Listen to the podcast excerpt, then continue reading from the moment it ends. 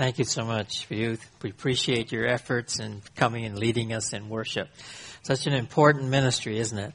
Thank you so much.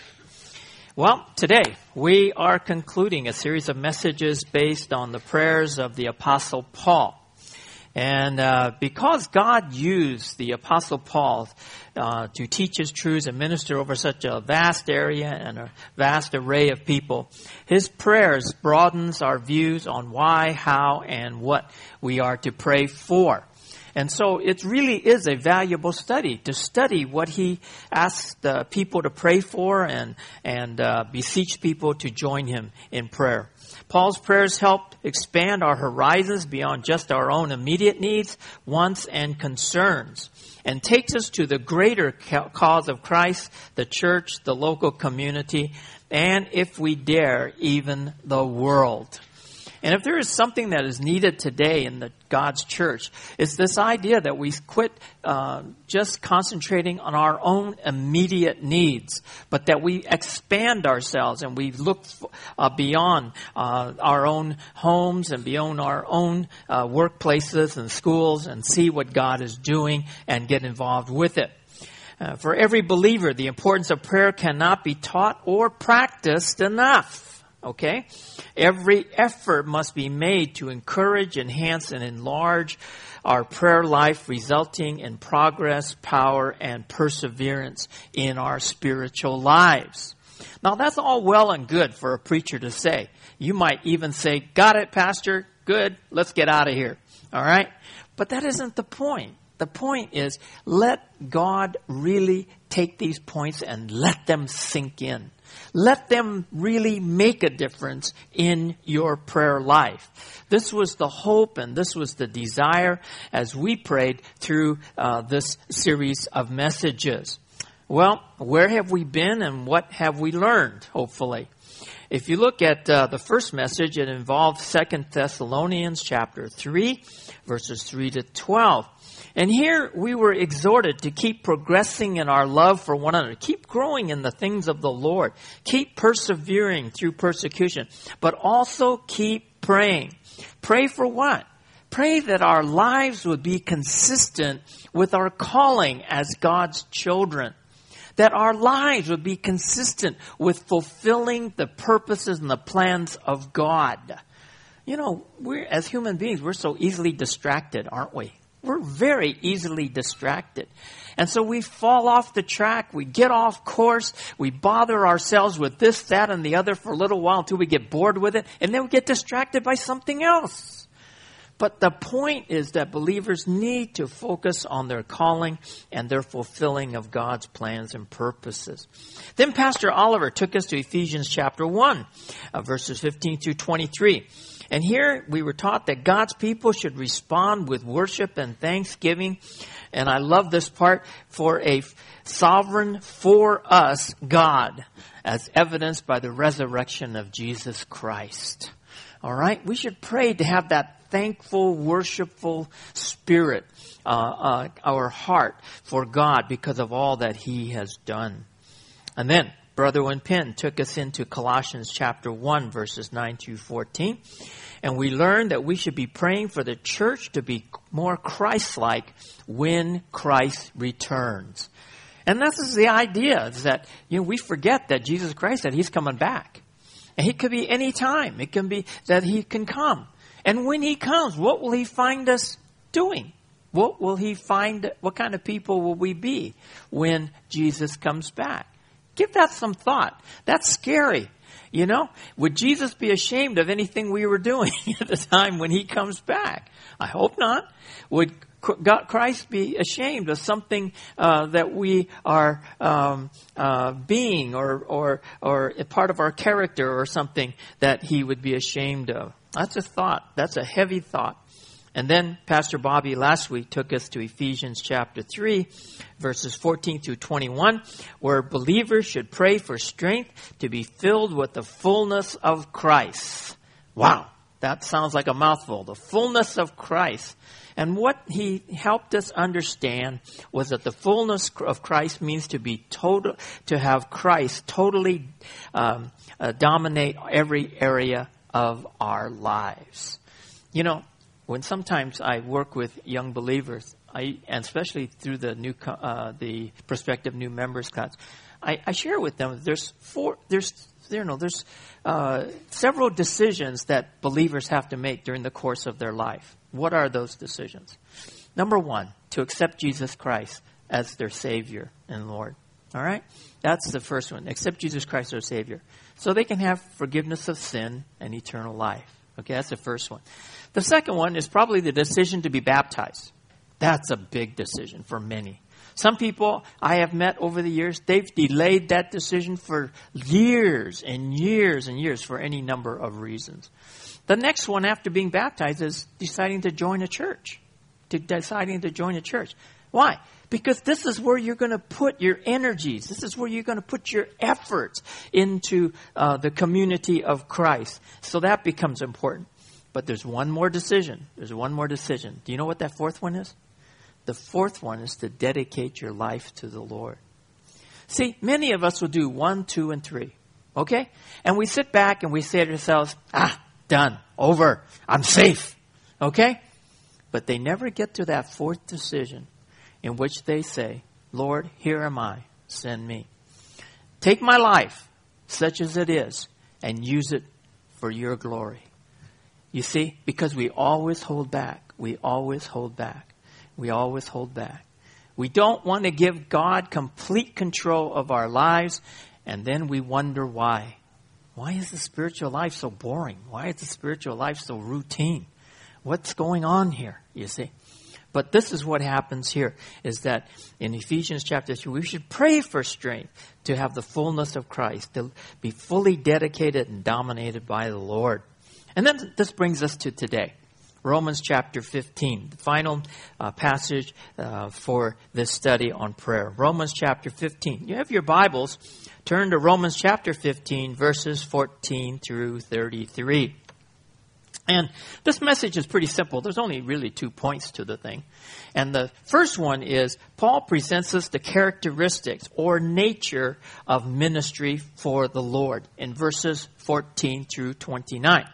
If you don't have a Bible, that's fine. I put up the scripture passages for you, and you can follow along on the screen.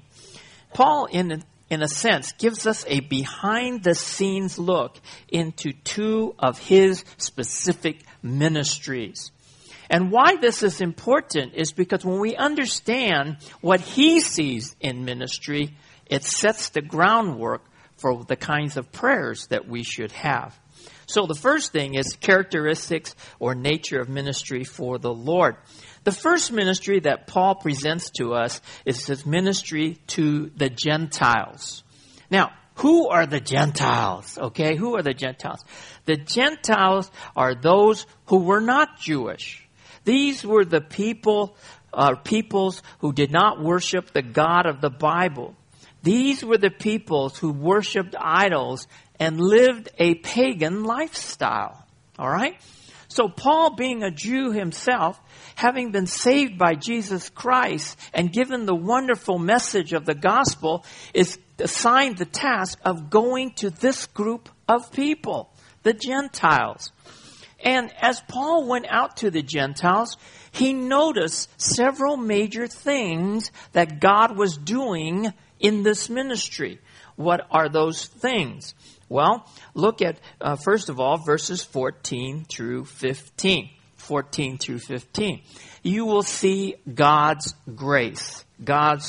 Paul saw God's grace. And concerning you, my brethren, I myself am also convinced that you yourselves are full of goodness, filled with all knowledge, and able also to admonish one another. But I have written very boldly to you on some points, so as to remind you again, because of the grace that was given me from God. The Gentiles, people who are under Paul's ministry, were truly transformed. He says here in the case of the Romans, you are full of goodness, filled with all knowledge, and able to admonish one another. This is high praise. And we know what the Romans were like. When in Rome, do as the Romans do. Oh, my. You see. And he says, look at you. Look at where you've come. Look at where you have attained. You are full of goodness. You are filled with all knowledge and able to minister to one another, to admonish one another. And Paul says, I'm still going to keep reminding you. This transformation is still ongoing, and I will continue to remind you of things by God's grace. By God's grace. Make no mistake, folks. When you're involved in ministry, it is the grace of God. It is the grace of God that gets you through. Every day I wake up in the morning, what do I pray for? Do I pray for a good breakfast? No. Do I pray for a sunny day? Singapore, you don't worry about that. Do you pray for this and you pray for that? No. I pray for God's mercy and grace. God's mercy and grace. Because when that day kicks off, that's when God's grace kicks in. And so this is what happens to us. But also in Paul's ministry to the Gentiles, Paul saw God's power. God saw God's power. Look at verse 16. Okay, given to me from God to be a minister of Christ, he says. And then Christ Jesus to the Gentiles, ministering as a priest the gospel of God, so that my offering of the Gentiles may become acceptable, sanctified by the Holy Spirit, he says in verse 16. And then look at verse 17. Therefore, in Christ Jesus, I have found reason for boasting in things pertaining to God. For I will not presume to speak of anything except what God has accomplished through me, resulting in the obedience of the Gentiles by word and deed. Notice here. He saw God's power. God made many good things happen in the lives of the Gentiles in verses 16 through 17, he says. And Paul was so touched by this, he says, I will not dare to even presume upon this or take credit for any of that. Then if you look at verse 18, he uses a unique phrase. He says that he did it by word and by deed. Verse 18. He walked the talk. He walked the talk. His character and conduct said a bunch about the reality of the gospel and Jesus Christ. Then in verse 19, he goes on and he refers to signs and wonders. Signs are acts of God, and they increase the wonder of the people. I call it the wow factor. Because as people saw Paul going about doing his casting out of demons and healing people and things like that, people would say, wow, there's something going on here. The Bible tells us that signs and wonders always prepared people for the preaching and teaching of the gospel. They were a prelude to what was really important, which was the message of forgiveness of sin and eternal life and a relationship with God. Miracles were used to authenticate the message of the gospel and the messengers of the gospel. This is Hebrews chapter 2. So, God made Paul's ministry very effective to the point that he had, what he says, had fully preached, and meaning that he had spread the gospel in the designated areas he was assigned by God. He could write across his life, and he could say, "Mission accomplished. Mission accomplished." Paul was called to minister to the Gentiles, and when he did, he saw God's grace and he saw God's power. But there's one more thing that's probably very important and should not go unnoticed. And this is found in verses 20 through 21. In Paul's ministries to the Gentiles, Paul saw God's plan fulfilled. He saw God's plan to be fulfilled. God's plan was for the gospel to take the gospel where it had not gone before. Look at verses 20 through 21, please. And it says, in verses 20 through 21, he says, and thus I aspired to preach the gospel, not where Christ was already named, so that I would not build on another man's foundation. But as it is written, They who had no news of him shall see him, and they who have not heard shall understand. Remember when God made the promise to Abraham, he says, through you all the nations will be blessed. Through them would come the promise of a Messiah. Through them would come salvation. And so God was working out his plan. Time was marching on. And Paul was part of that very purpose, of that plan of God. Paul was a true pioneer for the gospel in every sense of the word, as he preached. The area that Paul covered, now these are people who studied this from the maps, and they said that from Jerusalem to the areas where Paul reached were roughly the size of the country of Yugoslavia. It was 1,400 miles, or it was over 2,200 kilometers. That is a large space. Consider this. He had no buses. He had no airplanes. He had no helicopters. He walked this thing most of the time, or he took ships where he could. But he covered that much. And so he saw with his own eyes God's plans being fulfilled right before his very eyes. Now, how does this help us? It helps us because it helps us to understand ministry a little better. Being actively engaged in ministry helps us to see God in action. It helps us to see God in action. And as a result, our faith is deepened, and our personal, intimate knowledge and experience with God will become more real than ever before. We will see God when we work with God, is another way to put it. And it's unfortunate, isn't it? Isn't it unfortunate that today our churches are filled with qualified people who are going about just coming in and going out with very little happening in between? Or even when they go outside, there's a very little that is happening to partner with God.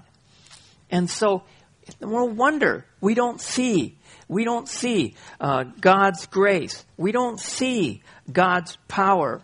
We don't see God's plan being unfolded. And so we sit here very cynical, aren't we? We sit here and we ask ourselves, where's God? I don't see God. We don't see God because we're not partnering with him on what he wants to have done, you see. And so it's very important that we become engaged in ministry, and then we will begin to see the things that Paul saw. As Paul did ministry, he saw God's grace, power, and plans come alive. Now, that was the first ministry, his main ministry, the ministry to the Gentiles, to the ministry of those people who had no or very little background about the God of the Bible. His second ministry he shares with us is the one that he is taking up immediately as he was writing this letter to his friends in Rome. The second is Paul's ministry to the Jews in Jerusalem. And this happens and is recorded for us in verses 22 through 28. Paul's ministry to the Gentiles kept Paul fully occupied. Boy, there was so much going on. Look at verse 22. For this reason, I have often been prevented from coming to you. But now, with no further place for me in these regions, and since I have had for many years a longing to come and see you, whenever I go to Spain, for I hope to see you in passing and to be helped on the way there by you when I have enjoyed, first enjoyed your company for a while, he says in verse 24. And so Paul was saying to them, basically, he says, look, I've been very busy. I apologize. I'm sorry. But I plan to change all of that. I'll be going to Spain, and on the way to Spain, I'm going to stop by Rome and see you. But he describes what he has to do immediately. Look at verse 25. But now I am going to Jerusalem, serving the saints for Macedonia and Achaia have been pleased to make a contribution for the poor among the saints in Jerusalem. Yes, they were pleased to do so and were indebted to them, he says. So, first of all, in verses 25 through 29, Paul outlines this new mission that he has. And it's one that is very purposeful, and that is to deliver contributions from the believers in Macedonia and Achaia. Now, mark this now. Who are the believers in Macedonia and Achaia? They are Gentiles. Where are they sending the money? To Jews in Jerusalem. Okay? That is incredible. That is an incredible act. Because the Jews and the Gentiles were as far apart as you could possibly get. And they were sworn enemies, as it were. And for the Gentiles, because of what God had done in their heart, to send a love gift to the Jews in Jerusalem, the Christian Jews in Jerusalem, was monumental. It was monumental. And so when you look at this, you were just totally caught off guard because of the magnitude of this gift in verses 25 through 26. And he says, in verses 27 through 29, Paul shares with us his perspective on this. We must not miss this. Look at what he says in verse 27. Yes, they were pleased to do so and were indebted to them. For if the Gentiles have shared their spiritual things, they are indebted to minister to them in the material things. He says, and then in verse 28, therefore, when I have finished this and have put my seal on the fruits of theirs, I will go by the way of you to Spain. The perspective, the Gentiles were indebted to the Jews. Why? The Jews gave the Gentiles spiritual wealth and blessings. And now the Gentiles were giving back to the Jewish Christians material wealth and blessings to meet their dire need. Okay? The Jews give the Gentiles God's word and God's son. In return, the Gentiles were saying, you have a need and I have the means to meet it and I want you to have it. And then if you look at verse 28, Paul uses a unique word. He says, this gift was a fruit. It's a spiritual fruit of what God has done in the hearts of these Gentiles. This is a gift of love and gratitude to God and to the Jewish brethren. Do you see the magnanimity of this? Do you see the generosity? Do you see the love just overflowing in this? But if you didn't know that the Gentiles and the Jews were sworn enemies, or that they wanted nothing to do with each other before Christ, now with Christ in their lives, they couldn't help but help each other. Paul was convinced that once he had completed this mission, he would come to Rome in the fullness of blessing in Christ. And that's what he meant in verse 29. I know that when I come to you, I will come in the fullness of the blessing of Christ. This ministry by the Gentiles believers to the Jewish believers was huge.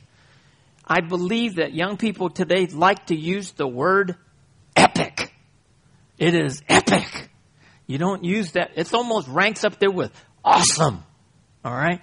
That's how it ranks in the scale of things. The Gentile believers were actually loving and caring for the Jewish believers. This was a momentous act of kindness between sworn enemies. What does that have to do with us again?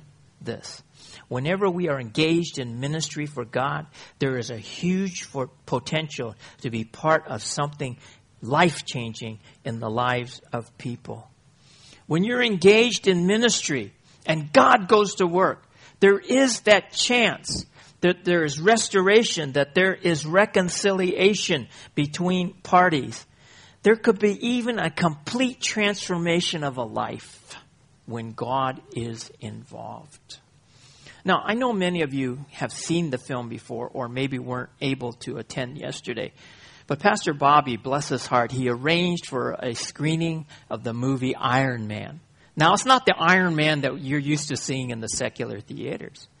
This was the story of a man who was a serial convict. He was in and out of jail from a very young age. And then he was finally arrested for murder. He was arrested and convicted of murder. And so while in prison, he still continued his evil ways. And then what happened was, through miraculous events, he came to know Jesus Christ as his Savior. And suddenly that wonderful transformation began to happen. There's one scene that was very powerful for me. And that was the one when he is finally released from prison.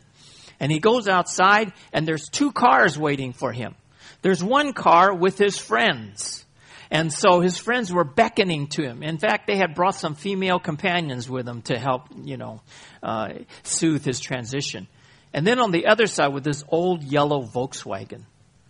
And in front of that was a pastor. And he came out of the prison. He had to make a choice. Was he going to choose his friends? Was he going to choose the pastor and the way of Jesus? He chose the pastor and the way of Jesus. And he went on to become a missionary. He went on to become a pastor of a church. He is an evangelist for the Lord. I mean, how do you take a guy who's a serial convict, who's used to that kind of life, and suddenly is transformed like 180 degrees? Just a complete turnaround. That's the potential. That's the potential for us. Paul's ministry to the Gentiles and Jews afforded him the privilege and blessing of seeing God at work, and the extent of God's transforming love up close and personal. You see, many of us have lost that. I'm sad to say that many of us have lost that. We said that ministry is a hassle. Ministry gets in the way of all the other important things in my schedule. But we forget. We forget that what waits at the end of ministry is this epic movement of God where there is true life transformation. And so this is what Paul was trying to share with us. Now, what does this have to do with prayer? What does this have to do with prayer? I suppose Paul could have ended the chapter in the book of Romans with that and just said, good job. I'm where God wants me to be. I'm doing what God wants to be. Oh, I'm so blessed. But he doesn't. He concludes by giving us the characteristics or nature of prayer for ministers in verses 30 to 33. In Paul's words, there is a stunning description of prayers for those who minister. And I don't want you to just skip over this too quickly, because if you look at verse 30, he says this, "Now I urge you, brethren, by our Lord Jesus Christ and by the love of the Spirit, to strive." To strive.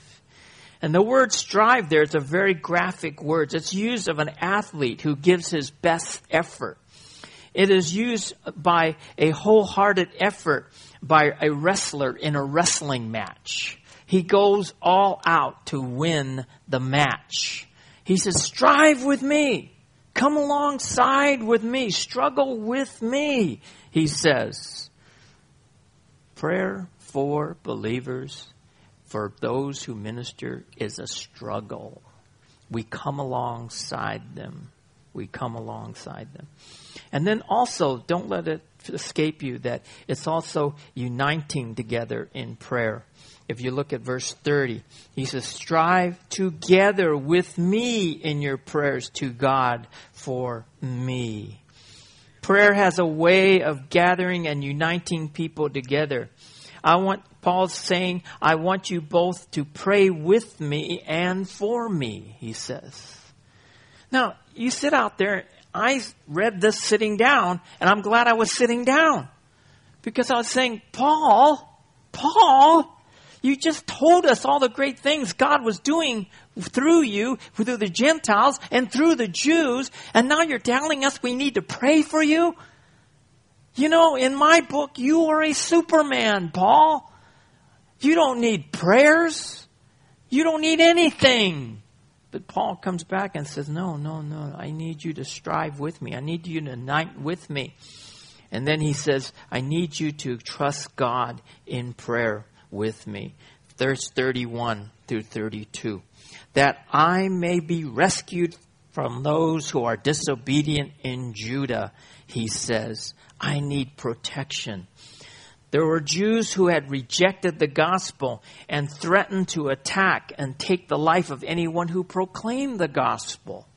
He says, I need protection, man. I need protection. And then he says, I also need prayers for a positive outcome. Look at verse 31 again. He says, and that my service for Jerusalem may prove acceptable to the saints. It's like Paul says, I'm crossing my fingers. I'm crossing my legs, and I'm hoping that the Jewish Christians in Jerusalem will receive the gift from the Gentile believers with love and gratitude. I don't know how they're going to react to this. They may turn around and say, take it back.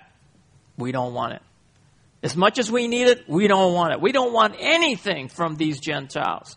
Paul says, no, I need your prayers that they will receive it in the right attitude and in the right mind and heart. Wow.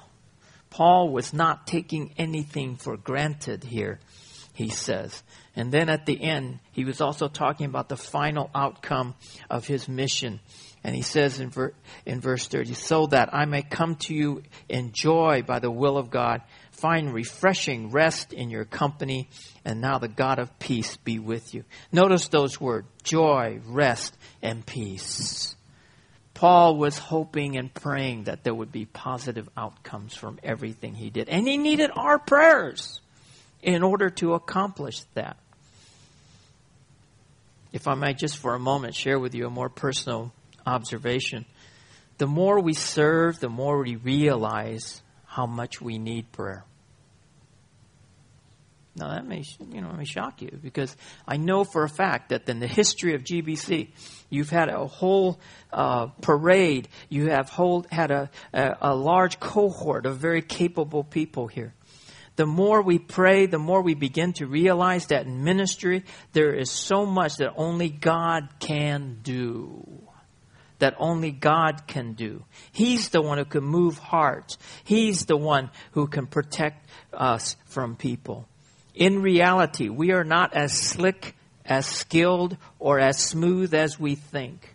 Nor are we as much in control as we may think. From what Paul saw happening in his ministries to the Gentiles and to the Jews, all that is good is the result of God and the prayers of God's people. Okay? So make no bones about it. Paul treasured the prayers of God's people for his ministries. We must not forget that. So, of course, let's pray. As we think over what God has been saying to us through Paul in these verses, you and I should reflect on and perhaps reorder some of our priorities and practices. If we want to see God up close and personal, we need to be engaged in some kind of ministry with people. And that, in fact, is the challenge that I give you. Stop being a spectator in the stands and be a player on the field. Okay? That is when you are going to see God in action. Number two, if we want to see God up close and personal, we need to be engaged in serious prayer for those in ministry. Ask ourselves, are we praying often enough and hard enough for our missionaries, our elders and pastors, our care group leaders, our ministry leaders? Are we doing that? Glad you brought that up, Pastor. I just had prayer this morning, but I forgot to pray for you and for others who are serving today. Okay? This is a bad message, partly because you didn't pray. Okay? The other half is on me. All right? But this is the point. There are so few places in this world that God's people don't need deliverance and protection. There is a direct connection between a ministry's success and the prayers of God's people for that ministry. And I'm not talking about numbers only. I'm talking about the persevering of those in very difficult places. They persevere because people are holding them up in prayer. God's people need to appreciate what God does through various ministry, and God's people need to pray for those who minister. And we'll do that in a moment. So in finishing this, ministry provides us the opportunity to see and be part of God's grace, power, and plans. Ministers in the ministry need for us to pray with them and for them. So I leave you with this. Prayer is not an option. It is not a luxury. It is a necessity. All right?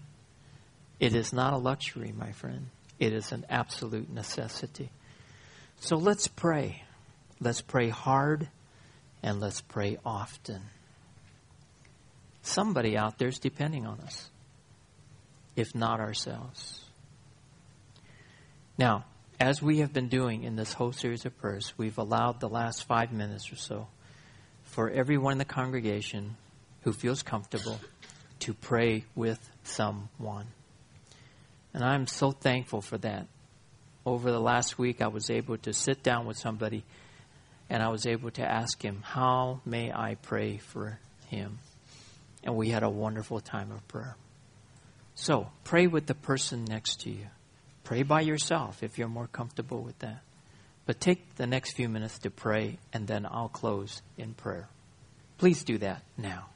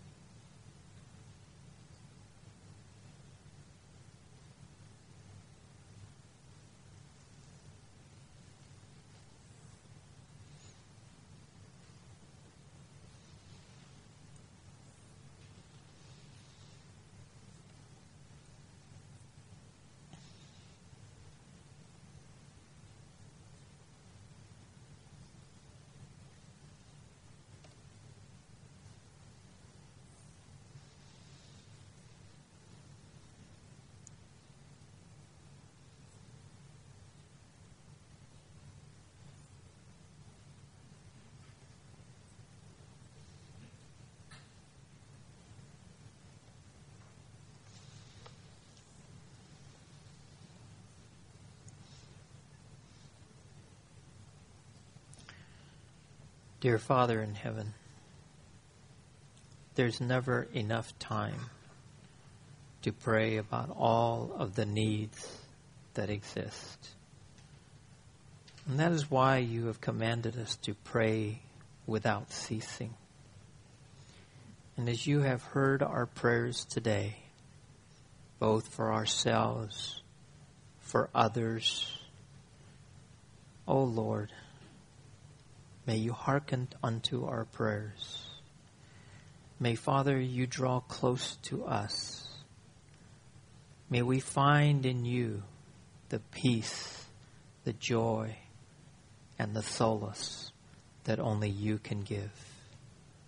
And, Father, may your power, may your grace, may your plans go forth and bear forth fruit.